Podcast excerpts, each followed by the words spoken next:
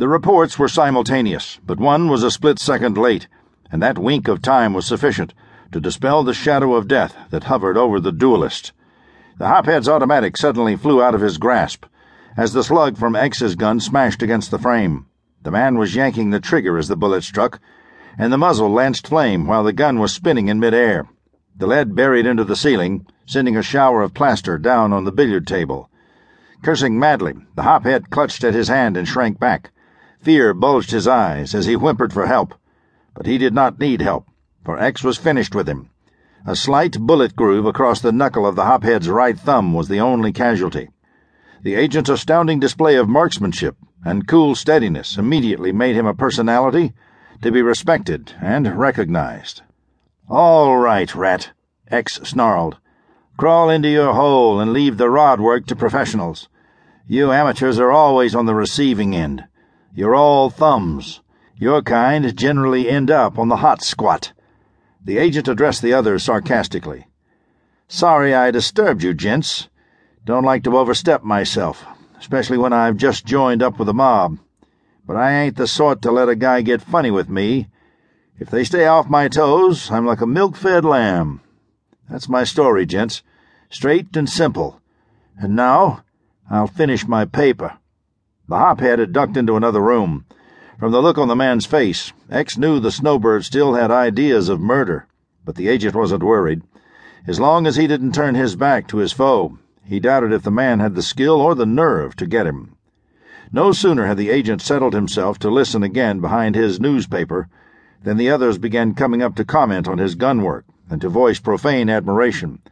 The ice was broken that brief trick had done more to put him in the favor of the mob than any overtures of friendliness or attempts at being a good fellow. He learned that he had dueled with Teddy Eldron, one of the best gunmen in the mob when he's loaded with coke and waltzing on air. But the agent didn't learn about the traffic in drugs. Later, his rat-faced guide came in. You're a quick worker, Spats, the man said. You've done the shortest trick at bench warming of any new guy. Generally, a fella cools his heels for a couple of weeks sometimes a month, before the chief lets on he knows the bum is alive. But he was watching you when Teddy elected you a candidate for a marble slab. Martell wants to see you. X was taken to a luxurious office with blue modernistic decorations and furnishings. The carpet was thick, the room air conditioned, the lighting indirect, and behind a broad desk sat a gross bulldog of a man, an iron jawed symbol of evil prosperity with a long black cigar jammed in the corner of a square, firm mouth. Martell was obviously not a victim of the drugs he sold. His eyes were as clear as they were cold. His skin was tanned by the sun, and his walking beam shoulders looked as though they would be more at home in a gymnasium than a nightclub. He was the embodiment of vicious strength. It would take a hard-fisted, ruthless man like him to handle that nondescript gathering of cokeheads in the big room. I'm going to break a rule, Spats. Martell told X. I saw your swell work with Teddy Eldron. Just a slug, that guy. A good man for his job, but he'll end up in the death house or be carted to Potter's Field. You, Spats, are different. I heard about you freezing a punk upstairs with a punch. You've got brains, enterprise, nerve. You say you've been in the dope racket yourself? Then you know what it's all about.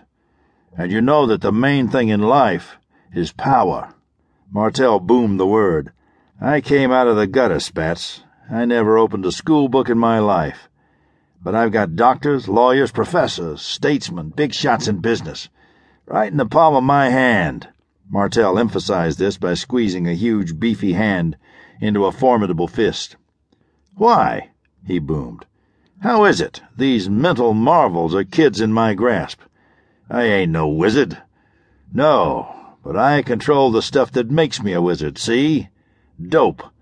Load a guy with dope, get him to where his nerves are on fire and every inch of him is crawling for want of a shot, and never mind how high hat he is. If you control his supply of junk, he's your sucker. Dope. Power. Martell puffed furiously on his black cigar. I run a good layout, Spats, he went on.